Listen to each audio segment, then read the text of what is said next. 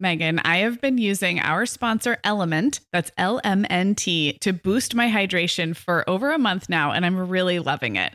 I'm just not very good at drinking plain water, and I love the taste when I pop one of these little packets. I like orange or grapefruit into a big bottle of water. It's kind of fruity and salty, and it just helps me hydrate better overall.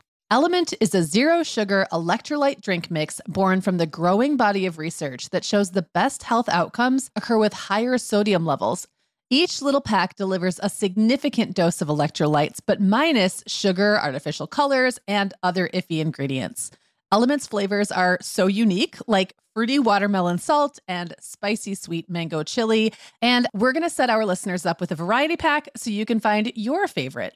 Right. You can receive a free element sample pack containing eight flavors with any drink mix purchase when you purchase through our custom link, drinklmnt.com slash mom hour. That's D R I N K L M N T slash mom hour. This offer is available exclusively through our partnership and is available for both new and returning customers. And if you're an Element insider, you'll have first access to Element Sparkling, a bold can of sparkling electrolyte water. Again, it's drinklmnt.com slash mom hour. Hi, everyone. I'm Sarah Powers. And I'm Meagan Francis and you're listening to a special series from the Mom Hour podcast called Pandemic Perspectives. In this series of episodes, we're talking to parents and people from around the world whose lives are affected by the COVID 19 global pandemic in a way that might not make it into your social media feeds quite as often. You'll hear from families on the front lines experiencing an unprecedented time in a very specific way, and you'll hear what's challenging as well as what's hopeful. We can't wait to share their stories with you. Welcome to Pandemic Perspectives from the Mom Hour. Hey everyone, this is Sarah, and you're listening to Pandemic Perspectives on the Mom Hour. Today I'm talking with Laura, a mom of two from California. Laura, tell us about your family, including your kids' ages and what you do for a living. Yeah, so I live in California, and more specifically the Bay Area. I have two kids a two year old son and an eight month old daughter, and I am a respiratory therapist, have been for about nine years. Can't believe it's been that long. yeah. Can you tell me what a respiratory therapist is and does? Because I admit it sounds real relevant to what we're going through right now, but I didn't know what that was. Yeah. And I think a lot of people didn't know what it was kind of before this pandemic. I didn't know what it was before I went to school, to be honest. Mm-hmm. Um, so basically, what our job entails is we are very specialized. Um, kind of our bread and butter is cardiopulmonary um, not really diagnostics because that's up to the doctors, but mm-hmm. we do a lot of like breathing treatments. We run the ventilators in the ICU. Okay. Um, we help basically set those up, get people comfortable in the settings, and basically manage the um, duration of their time on the ventilator. Okay. And then in pre COVID 19 life, would your work look like um, in a hospital or in some kind of other treatment center? Like, what's yeah. what's your before this all happened? What was your kind of where were you working and with what type of patients? Yeah, so primarily we work in the hospitals, is where most respiratory therapists are employed. Um, you can work in a home care setting. You can also work in outpatient clinics doing PFTs or pulmonary function tests. Um, and the patients that we usually see are people with asthma, COPD, um, emphysema, any kind of like lung issue, basically. Okay. And so a lot of your role is um, has to do with almost it sounds like the technology and the equipment as well as the pa- like treating the patient, but um, with a lot of the am I using the right word? Like the medical equipment that helps them with their breathing.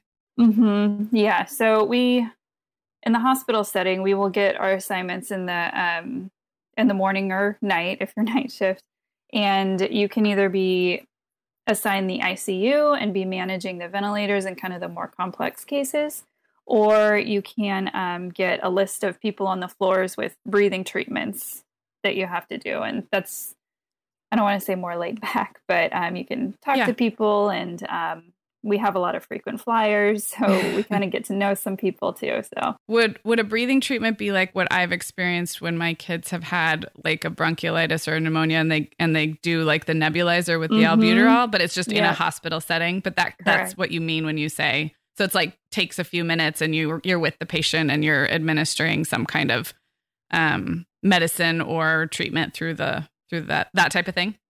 Mm-hmm. Yeah, that's Okay. exactly what we do. Okay, so that is so interesting. It's a line of work I really had never thought of, and then Mm-hmm. now it is so relevant. Were you full time? Um, we're going to get into how things have changed, but before Yeah. all of this, uh, what was your schedule like?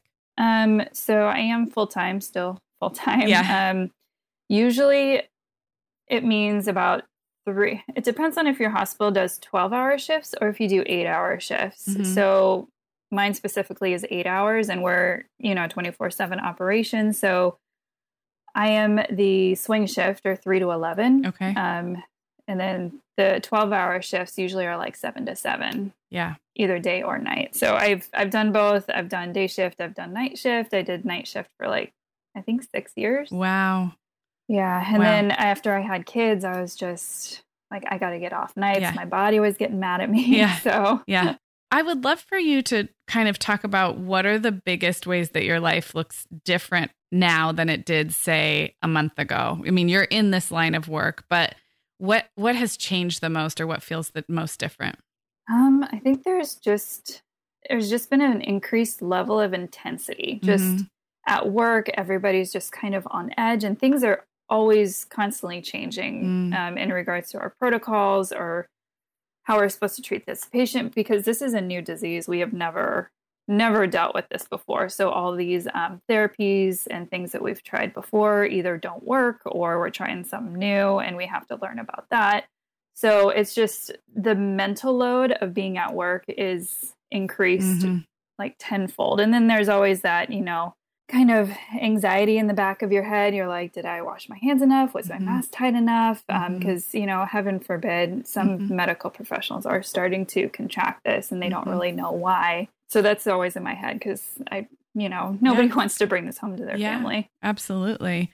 So what what feels hardest right now? Um, I think just having all the kids at home because my son used to do preschool, so he's been, and he's two, so he's been bouncing off the walls, and um, you know, there's been a huge shift in his life and his schedule changed, so he's Mhm. had to get used to that, and um, just having the baby home, and luckily my husband's home to kind of help too, but he's also working, so there's just Mhm. been a lot of um uprooting of Mhm. everything that we've been used to. So that's been hard. And then add on, you know, this intensity at work. And Right. it's, Well, you're right, because when you come home from work, it's not like you're stepping into an oasis of calm.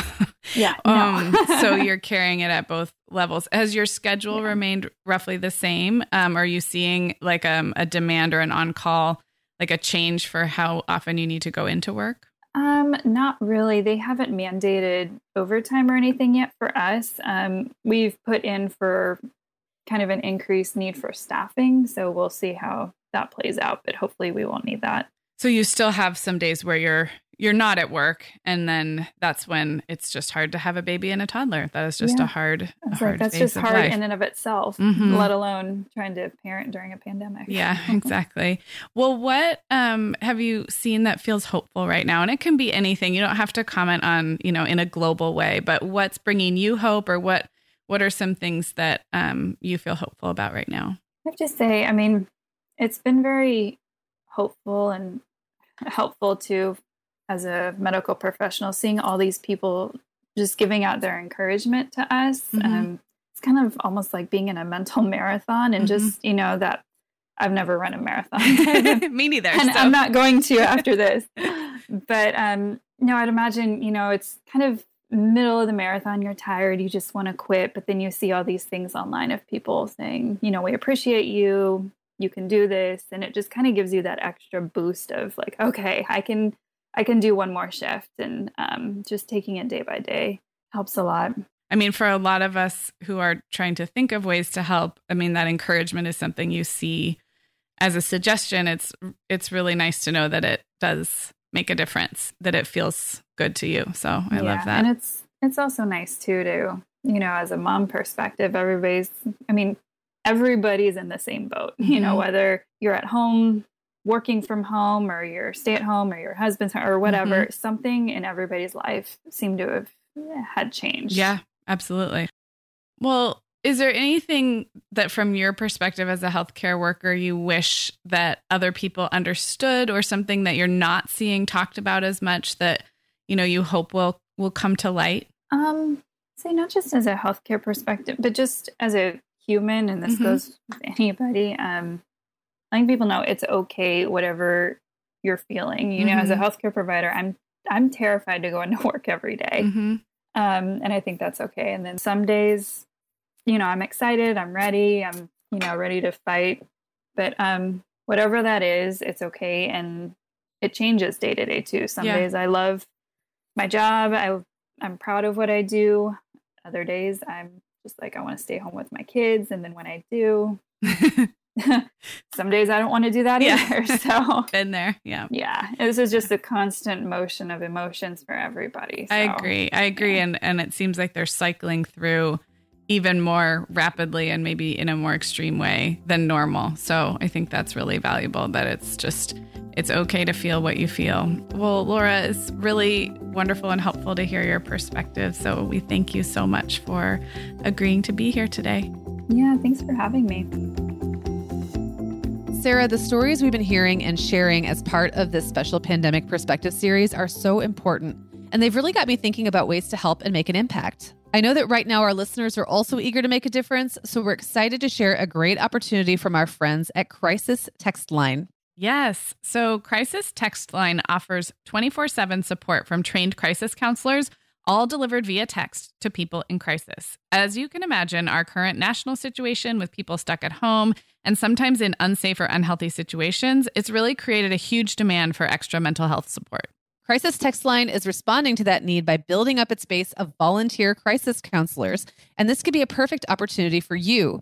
You don't have to have any particular education or work background to apply, just a desire to help out and empathy, which we know our listeners have so much of. Oh, yeah, and you'll also need a strong Wi Fi signal. You can do this important work during nap time, after the kids are in bed, or before they get up in the morning. You can do it in your pajamas, on the sofa, wherever you are, and whatever your home life situation. Crisis Text Line can accommodate you as a volunteer. Crisis Text Line provides all the training you'll need to turn your desire to help into the skills and knowledge you need to make a difference. It's actually 30 hours of training, so it's a big commitment, but you can be confident that you'll have the tools and information you need to do the work. This is such a great way to make a difference right now when we know so many of you are feeling helpless because you're stuck at home. Just go to themomhour.com slash CTL. Even if you can't get started right now, it's a good idea to go through the application and training process because we know the mental health impact of COVID 19 is going to last for some time. Applying to become a crisis counselor is a great way to start the ball rolling on a volunteer opportunity that could be really rewarding and impactful now and in the future. And if you're having a hard time right now and you need some help, you can also get support right now. Text GO to 741 741 and you'll be connected to a trained crisis counselor. It usually takes less than five minutes to connect with someone who can provide a listening ear. You don't have to be in a dire situation to reach out. Crisis Text Line really is for any situation where you need some extra help and support. Again, if you're interested in applying to become a crisis counselor, go to themomhour.com slash CTL to get started. Or if you could use some support yourself, text GO to 741 741 and you'll be matched with a counselor of your own. Again, that's themomhour.com slash CTL to apply to become a volunteer crisis counselor, or you can text GO to 741 741 to be connected with a crisis counselor. Hi, everyone. This is Meagan, and you're listening to Pandemic Perspectives on the Mom Hour. Today I'm talking with Hilary, a mom of two from California. Hi, Hilary. Hi, Meagan. So tell us about you and your family, including your kids' ages and what you do for a living. Sure. So let's see. I'm a psychologist at a local university. My kids are three and a half and two, um, both boys. And my husband works in the tech field. We're in the San Francisco Bay Area. Wow. Okay. So I'm so curious about this. I was actually just listening to a podcast yesterday where they um, interviewed a woman who runs a crisis text line, and they were saying ki- that young people are doing surprisingly well with all of this. so, what has your experience been? Not the same, or are, are, you know, as an age group goes, how are college students handling everything? You know, surprisingly well. I would totally agree. Of course, we have some that have been struggling for a long time and they're still struggling but I wouldn't say that this has enhanced it that much. Okay. Um, I mean, I think a lot of college students are back at home. They don't have all the requirements of, you know, being into class on time and all the extra stuff that comes with being at college. So I think they're doing surprisingly well. And I've actually had a number of students say, Oh, I want to give back. I'm going to try to get a job at a grocery store, try to help out since I don't tend to be in some of those high risk groups. Yeah. Wow. Okay. Yeah. And I think the, the person uh, on the podcast said, yeah, they're sleeping. like they're getting yeah, more rest totally. and their lives are less stressful. So I just, that, that's such an interesting perspective because I know so many of us are worried about our kids and really it might be us that are, are struggling a little more than the kids themselves. Yeah. And I've, I've been shocked. Um, you know, this generation gets a really bad rap for not being super empathic and all that. I think they are, but I, you know, get to see a different side and they care a lot about their families. They're worried about their grandparents. Mm. They care mm. about the community. But yeah, they're sleeping more. They're they live a lot of their lives online anyway. Right. So uh, the sleep is probably a good a good um, side effect of all this. So let's Absolutely. so talk about the ways, the biggest ways that your life looks different now than it did, say, a month ago. Sure. So I think two things. My job generally is face to face and mm-hmm. in a private room and all of that. And I've had to make this move to telehealth. And psychology as a field is kind of slow going towards this. Okay. And so we've had to make this rapid change to completely telehealth. I'm still in a private room, but I'm working from my bedroom, which is an entirely different look into my life than clients normally get. And I've had to manage, you know, what things can I use online without breaking confidentiality and what, you know, how to, what happens. I had this really awkward moment where I was waiting on the video camera and I'm like, what do I do while I'm waiting for my client? Right. Like, this is a whole new way of being. Right. Um, so I'd say on the work side, that's kind of where I'm most impacted for sure. I'd say on the personal side, honestly, groceries. Your your guys' recent podcast on um, pantry storage yes. and freezer meals and all of that was so helpful. Oh, good. I'm glad to hear it because I don't think most of us have to be, or sometimes even like find it ideal to be in that mindset. It's like just go shopping a couple times a week. It works, right? And it's a huge shift. Absolutely. I normally like take my meals and I get to plan out whatever meals I want for the week. And then I just order it. And a couple hours later, it comes to the door. And very fortunate in that way. And now I'm like, oh, I can't get groceries for a week. Right. I might not get all the groceries I ordered. And it's a whole different way of trying to approach this. Oh, that is, um, yeah, that's been something. even for even for those of us who are used to shopping a little less often and maybe shopping a little more in bulk, still not knowing if things are going to be in stock or um, whether you're going to feel safe going, like how things might change in your community pretty quickly um, can kind of be this like looming specter, right? Yeah. And yeah. and California has been a hot spot. Um, and we're very fortunate that the Bay Area and and our governor kind of shut things down pretty quick. And so our curve is flattened, right? Luckily but it's still it was a hot spot early on and i was just like i don't even want to leave my house i just right. want to stay as you know local as possible yeah so that sounds like a hard like a hard thing that you're dealing with right now. Um what else is hard right now? You've got little kids and you're doing telehealth. Um how are you making that work? We are so fortunate. We have an au pair. Okay. And so she lives in our house so she's considered part of our family unit. Um, I think underneath the ordinance, I would also be covered as an essential worker, but we don't even have to worry about the driving or the, you know, any of any of those extra factors. So I've been very fortunate. And since my husband works in tech, he's able to kind of move around meetings and have a little bit more flexibility with when I have clients. Um, but I would say the hardest thing is really that you know, my my older son was playing with his astronaut and taking his little rover and going to, you know, the zoo right. and going to the park. And I was just like, oh, I'm sorry. Yes. This is hard. And you're three and a half, so you get it, but you don't really get it. Yeah. And it's it's like their their sense of time, I don't know, doesn't really exist. It's vague. So you could tell them, you know, in a couple months we'll be able to do things like normal again, but that means nothing to a three year old. Yeah. Yeah. Totally. And the first week, I think he was just really stoked. He was like, "Yeah, parents are both around. They're both home for dinner every night on time. You know, it's it's exciting."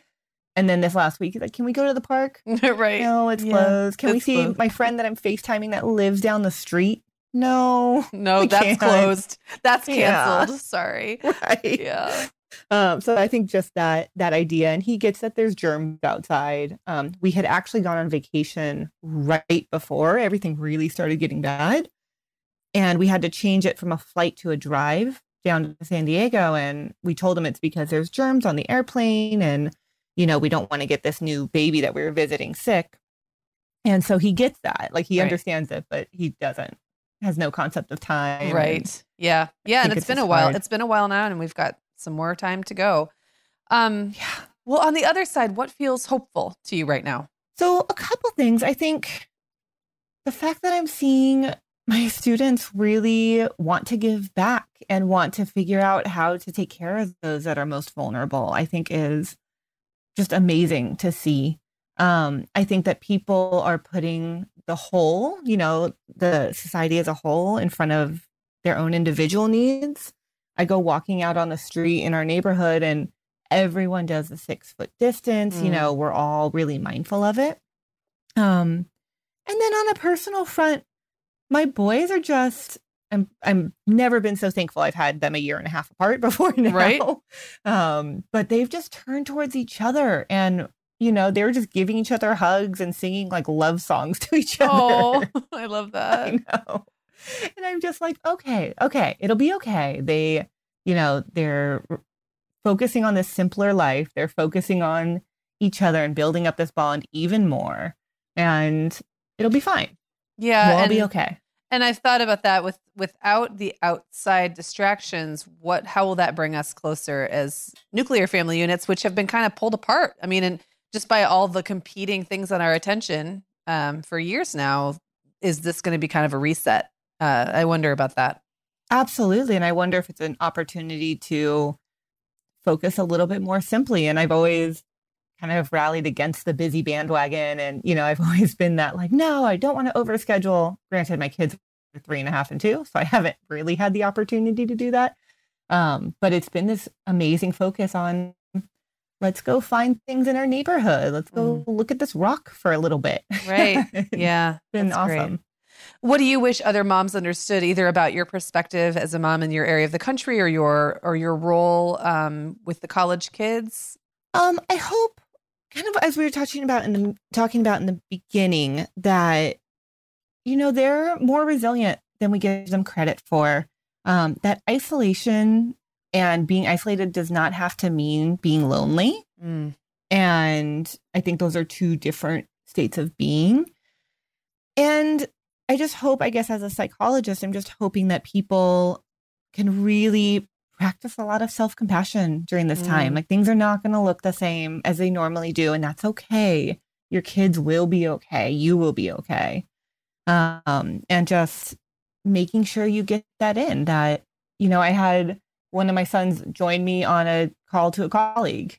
And I, I wasn't like, oh, you can't be in here. Da, da, da. Yeah. It wasn't with a client, obviously. But I was just like, this is just how it is. Yeah. part of my life. And um, I I just hope that people can practice that self compassion and see the opportunities for growth in Yeah. all of this. Well, and there is something very unique about all of us being thrown in the same boat at the same time. So your boss or your client or whoever is also dealing with the same thing. So like everyone is I've I'm seeing everybody be a little more um accepting about Mhm. distractions and kids because everyone has to deal with it now. There's no hiding from Right. it. Yeah. exactly. And I think that's the part about that for at least for my clients and what I've seen overall is it's not a loneliness people are feeling because they're not being left out. There's Right. nothing going on. you Right. know? Yes. Um, FOMO is so dead. being exactly, Yeah. exactly. And so it's they're in their room just like everyone else is in their room and yeah.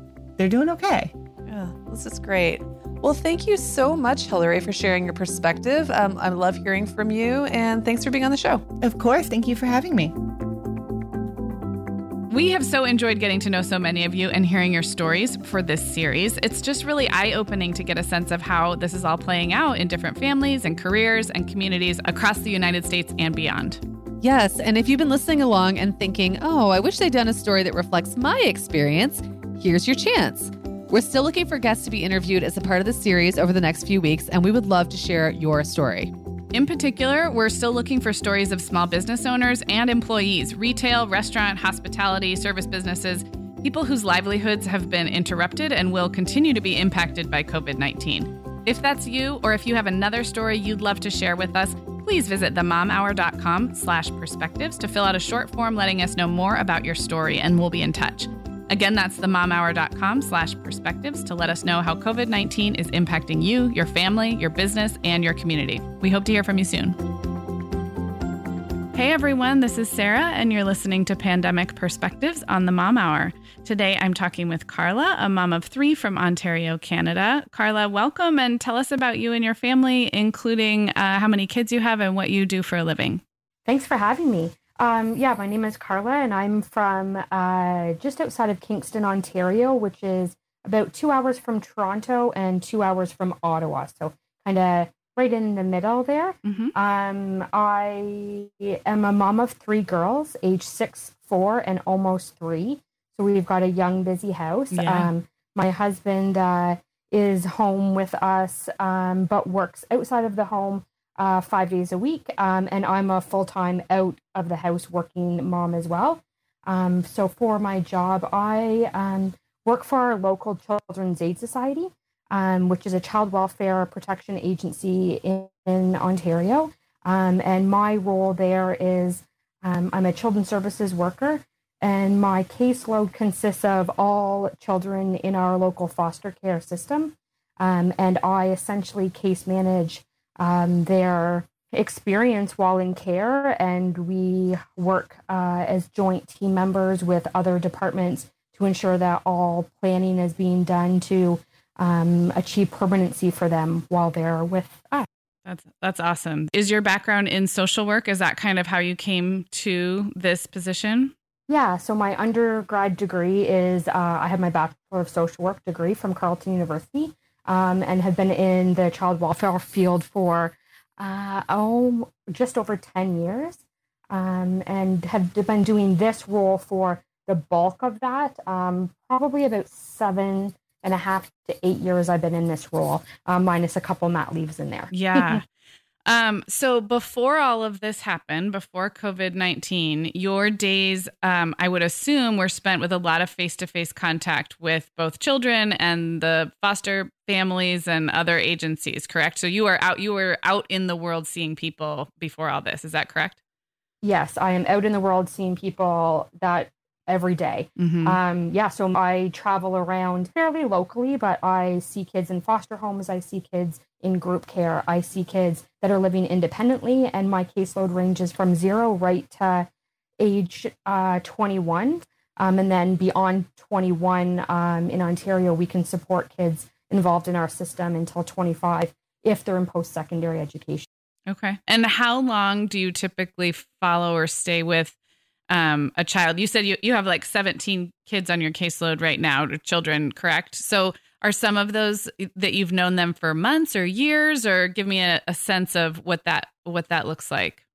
Yeah, that really varies. Um, sometimes kids' time in care can be very quick and just kind of come in and come out as we work through some safety planning, and kids can get right back to their families. At other times, they come in and quickly um, we're able to establish uh, like kin families, which are just people in their lives mm-hmm. that are mm-hmm. connected to them outside, um, that we can uh, secure safe places for them to be. Other times, uh, kids, for lots of reasons, uh, require staying in our system a bit longer. And our goal is always to get kids out of care because right. it's not um, the best place. But at the same time, while they're with us, we do the absolutely the best things that we can um, to achieve permanency for them, whether that be independence, adoption planning, um, or discharging them from care. Okay. Well, that helps me understand because I'm just not as familiar. So thank you. Um, so let's talk about how things have changed. Can you just talk a little bit about how your life looks different from the way it did a month ago? And I include in that your own work that you do and also, you know, your role as a mom and having kids at home and all of that. So how do things look now and how how much has changed? Yeah, everything's changed if I'm honest. Um we I went from uh, being face to face with clients and kids in the community on a daily basis to um, we basically when this pandemic really kind of hit our community and we had to um, we were just told that we needed to start working from home so that meant that everything that we did now was basically everything that we've done is within the confines of our home via a video conferencing call. And our ministry regulations have even allowed us to now complete those. We have standards that we have to see case kids face to face on certain intervals. And so those face to face contacts now are being supported, being done via video conference. So certainly not ideal when you're trying to build relationships with youth and vulnerable kids in Yeah. our community, but um, we're doing the absolute best we can to stay connected and make sure that the kids and families have the resources that they need. Can I just ask real quickly on the on the logistics side? I know in education, I mean in vulnerable communities, not everybody has internet, not everybody has high speed internet, not everybody has a webcam. Um, how functionally has that worked, and has it been challenging to reach some of these families and kids? Yeah, so we, uh, right from the very beginning, um, we had been asked to re- reach out to our particular caseloads and really canvas that whole idea about who has access to a computer, um, who has access to internet. Are those barriers to us um, connecting with our families? And if they were identified as a, as a barrier, then um, our agency has been very supportive in um, kind of pooling together some resources to be able to get families connected in that way so that we can um, to continue our work and make sure that that bottom line that the kids are safe. Yeah, I mean that's a huge undertaking without you know much advance notice. Yeah, Can you talk a little bit about? I mean, your your girls are very young, and I know when you wrote to us, you mentioned that usually you keep work and home pretty separate because you deal with some really tough stuff at work, and your kids are little. Um, and I can totally relate to what you wrote to us about the just separating those things. But now you, you know, it's all it's all intermingled. Um, can you talk a little bit about the mom role um, and and the way that that's kind of merged together and what that looks like now? I mean, are your are your girls in the next room while you're on conference calls? How are you making that work? Is very very difficult. And we've i've had some um, lots of conversations with my husband and with uh, some close friends and then colleagues and and even to the management level about what does that look like? Because i have worked very hard over my career to make sure that work life balance was existed. And because this job can very much consume lots of your thoughts and there needs to be a way. And i've i've learned uh, you know you you learn different strategies over your career on how to manage that. So that's certainly been something that's been really hard for me because my kids are like i said the girls are six four and two and never really have never really known what i've done for work. They've just always known that i've worked with kids and, we've kind of kept it pretty light and we've never Mhm. really went into what exactly that means. But um, the conference calls I've had to have because like I don't have the luxury with my kids being the ages they are to just excuse myself into my bedroom for Right. a half an hour and just do a conference call. So they are right there. Yeah. And um, although they aren't totally absorbing it, I've had certain the girls ask me certain questions that I normally would never have brought up Yeah. uh, with them. Like even just like um uh, one incident last week where I was on the phone with the police just dealing with a certain issue Mhm. and my daughter just asking mommy why are you talking to the police and Yeah. um you know just having to have those conversations yeah. those aren't part of our our Yeah. normal reality that we talk about and have in our house that um she's wondering and questioning like kind of what what we're talking yeah. about Well, and six is a really middle age in terms of they're old enough that a six year old will pick up and will ask questions and they do know a little bit about the way the world works and yet they're probably not ready for the whole story so that's a tough no harder even than if they were baby and toddler um and Yeah. and harder than if they were a little bit older too so that is that's For sure. that's really tough what are some of the challenges that you're seeing with your caseload kids we talked about obviously technology barriers but i would imagine that you know these these this is a vulnerable community of kids are there unique challenges to those kids that probably a lot of our listeners wouldn't even think of being in the communities we are Yeah, I think one one big theme that we've really had to pay attention to is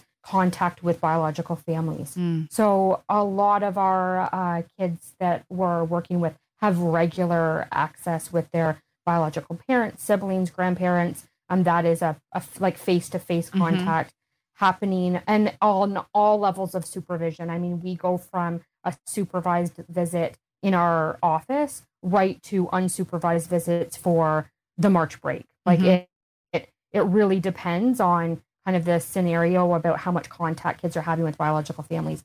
So we've really had to put in a focus on we, although face to face visits right now are not something that we can support. How can we be creative Mm. with maintaining contact Yeah. between kids and their biological families, and what does that look like, and how can we make sure that those things are happening um, so that those connections stay strong? Yeah. And I would just imagine that things like anxiety and stress and mental health, which we are all Oh, so yeah. aware of right now, that those things are just at a more intense level for a lot of your kids, I would imagine. Absolutely. I mean, mental health is a theme that runs through all of us, and we all um, have ebbs and flows with where our mental health uh, kind of falls. Um, and this, with any pre existing mental health uh, stuff happening, this just like adds to it Yeah. tenfold. Yeah. Um, it just really brings out stuff that is hard and Yeah. hard for kids. And, and because I work with kids from zero to 21 essentially um you have a like the, the developmental spectrum there is so big Mhm. that kids in different like you talk about a six year old versus a 15 year old they're understanding Yeah. the world very differently right Yeah. now Yeah.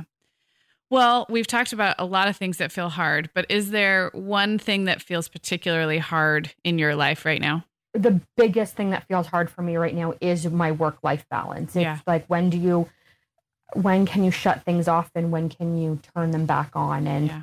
and the, the pull between um work and the kids and the literal pull like Yeah. i'm on the on a conference call and i'm getting the tug on my leg or the tap on the shoulder mum mum mum mum Yeah. mum and they need me for whatever reason and Yeah. then i'm getting the demands on the other end too and how they're they're very they're both equally important um but normally i'm able to give my full attention for my workday Yeah. and then i come home and my full attention's on them i don't usually have to divide in the moment. right Yeah. in the moment exactly Yeah, yeah. And I think we said at the beginning, but in case it wasn't clear to anybody, your husband right now is still considered essential. So um, while I assume he's a, a very supportive partner, he is not physically there. He's not, he can't take a toddler off your leg during a conference call right now. So it is, yeah. Yeah no exactly. He's out of the home eight hours eight nine hours a day um monday through friday. And that's been really hard. And because we're two uh working parent family uh, outside of the home it it's interesting to me. And we've we my husband and i have had this conversation but it's just interesting to me how quickly uh the roles kind of fell where he still got to go to work every day. And i was still managing working full time and the kids Yeah. and at what point and i mean who whose job takes priority Yeah. and it's interesting how it it it fell like this Mhm. and some of it was because i had the opportunity to work from home Right. and he did not so i mean naturally it kind of fell that way but we've had to have conversations about you know what like i i need some help at home and it's it's not about us being supportive or not supportive Right. it's just a matter of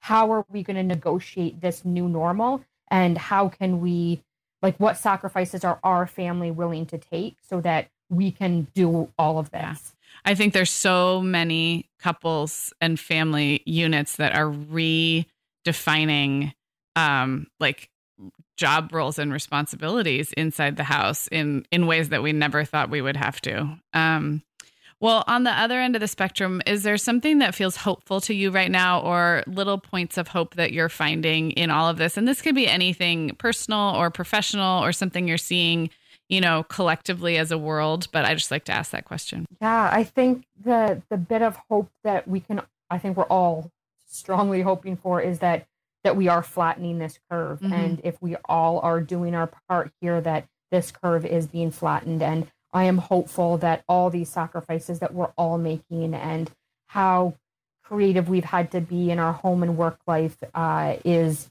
is ultimately flattening this curve and that's what I'm really hopeful for. And and I guess I and saying that, I think we're all just hopeful that we can get back to normal as soon as we possibly. Yeah. Yeah. Agreed. Um, is there anything else we haven't talked about that you would want other moms to take away from this conversation or something that people might not understand about kids in foster care or anything else you'd like to share?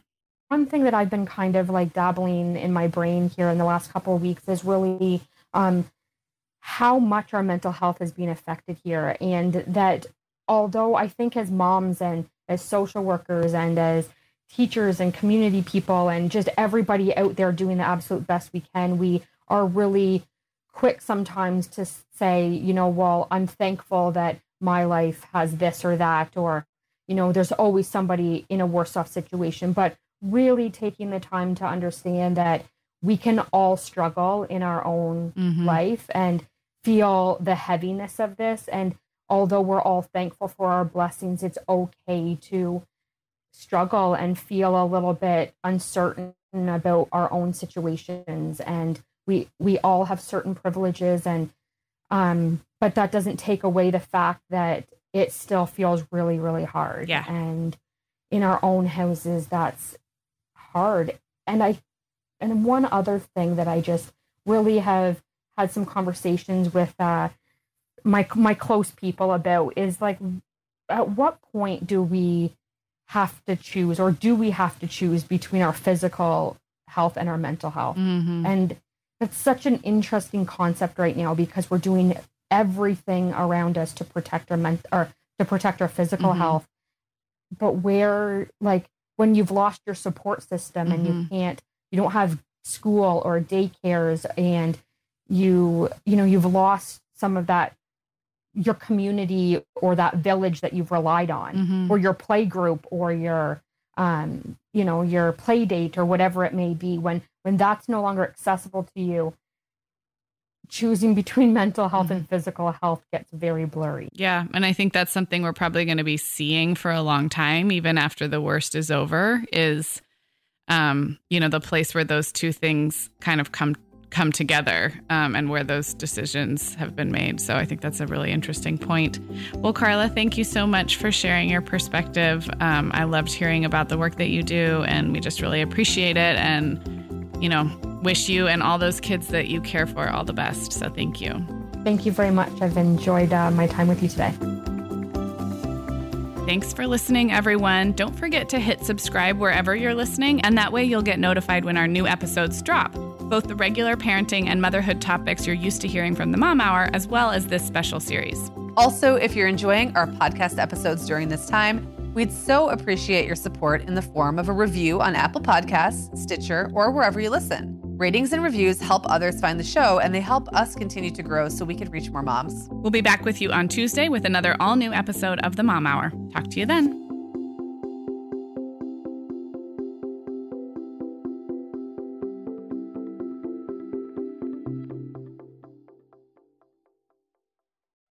The Mom Hour is supported by partners like Erika. Erika is the social media health app for teens that gives them the tools to unplug when they need to for improved health, study focus, sleep, and daily balance. Erika was built by a dad of three boys who saw that teens themselves were really becoming self aware to the risks of social media, and he wanted to help them self regulate. Erika works to hide distracting apps from your phone at the touch of a button, keeping them out of sight and out of mind without deleting your data. Tell your teens about Erika and save 20% on the Erika family plan with promo code The Mom Hour. Go to erika.app and search for plans. That's Erika with a K, E R I K A dot A P P, and use code The Mom Hour to save 20%. The Mom Hour is brought to you by the Essential Calendar. Sarah, this is our favorite calendar for busy moms because its beautiful and simple design shows around three months at a time. Yeah, and with summer fast approaching, now is a great time to get the essential calendar and see what I've been raving about all these years. Get 10% off your order at theessentialcalendar.com slash the mom hour. That's 10% off at theessentialcalendar.com slash the mom hour.